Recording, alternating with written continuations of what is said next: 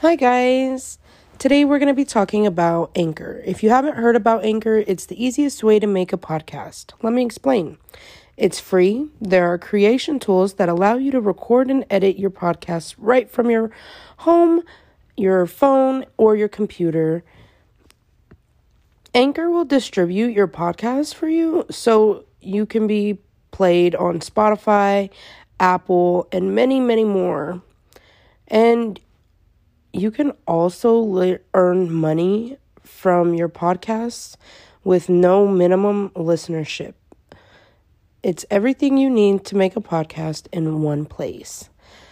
Download the free Anchor app or go to anchor.fm now. Have a good day, guys. Hello, and welcome back to Murder, Mystery, and Sex with Serenity. Today, we are going to be talking about ROCD. What is ROCD? ROCD is a new recognized type of OCD that is primarily concerned with fears and doubts about one's relationship, typically, a relationship of intimacy or romantic nature. So, ROCD is relationship obsessive compulsive disorder for those of you who didn't know. I'm going to give you some symptoms that it comes with that you think might connect with you. So let's dive in. Number one, the thought that I don't really love my partner haunts me. Number two, I constantly doubt my relationship.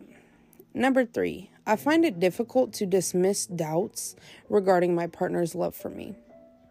Number four, I check and recheck whether my relationship feels right. So, all those things can make you feel some type of way, right? You can experience anxiety, intense anxiety, or discomfort that feel impossible to let go of, and it can often take over or sabotage your relationship. So, we will be doing a stop, pause, and think for the five tips you can do to help you through your ROCD. Let's dive in. Number one, always expect the unexpected. Guys, you always have to be prepared. It doesn't matter what it is. You're not going to sit there and be unprepared if there's a tornado. You're not going to be unprepared if there's a snowstorm.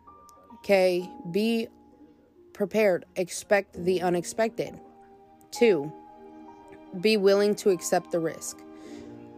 Oh my gosh, there are so many risks in this life that you need to be willing to accept Accept the risk of diving into a relationship and letting go.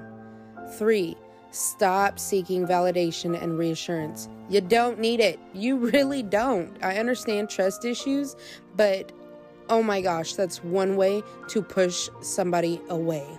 Number four, always try and agree with all obsessive thoughts. Never analyze, question, or argue with any of these thoughts. Don't. Don't do it okay? It'll drive you insane. And honestly, nobody likes a crazy person. It's not cute, it's not fun. Stop saying crazy is cute, it's not. And five, don't waste your time trying to prevent or not think about your thoughts. Honestly, it is a waste of time thinking that you can prevent what you're thinking. If something pops in your head, something pops in your head. Oh well, let it be and let it go. Okay? You can't stop it and it won't stop. That's just the way humans are. Now, we're going to go ahead with the stop and think. One, always expect the unexpected. Two, be willing to accept the risk. Three, Stop seeking validation and reassurance. Four, always try and agree with all obsessive thoughts. Never analyze, question, or argue with these thoughts. And five, do not waste your try- time trying to prevent or not think about what you're thinking about. Stay out of your head, guys.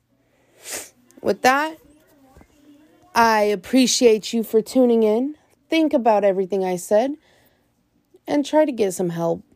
You can always get medication for OCD, obsessive compulsive disorder, and that can also help with ROCD. Just think about it. With that being said, have a good day.